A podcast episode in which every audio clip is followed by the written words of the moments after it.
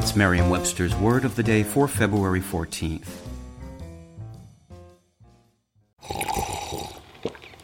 That's not just the sound of that first sip of Morning Joe. It's the sound of someone shopping for a car on Carvana from the comfort of home. That's a good blend. It's time to take it easy, like answering some easy questions to get pre qualified for a car in minutes.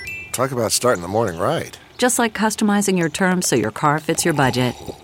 Mm-mm-mm. Visit Carvana.com or download the app to experience car shopping the way it should be convenient, comfortable.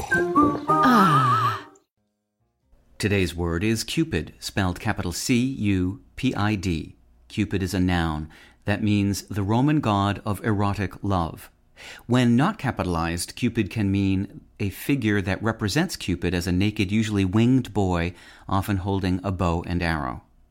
Here's the word used in a sentence from the Ashland Gazette from Pamela Thompson. St. Clair said the library won't actively purchase more cake pan designs, but would welcome additional holiday themed designs such as a Christmas tree, a jack o' lantern, Cupid, or a witch. According to Roman mythology, Cupid was the son of Mercury, the messenger god, and Venus, the goddess of love.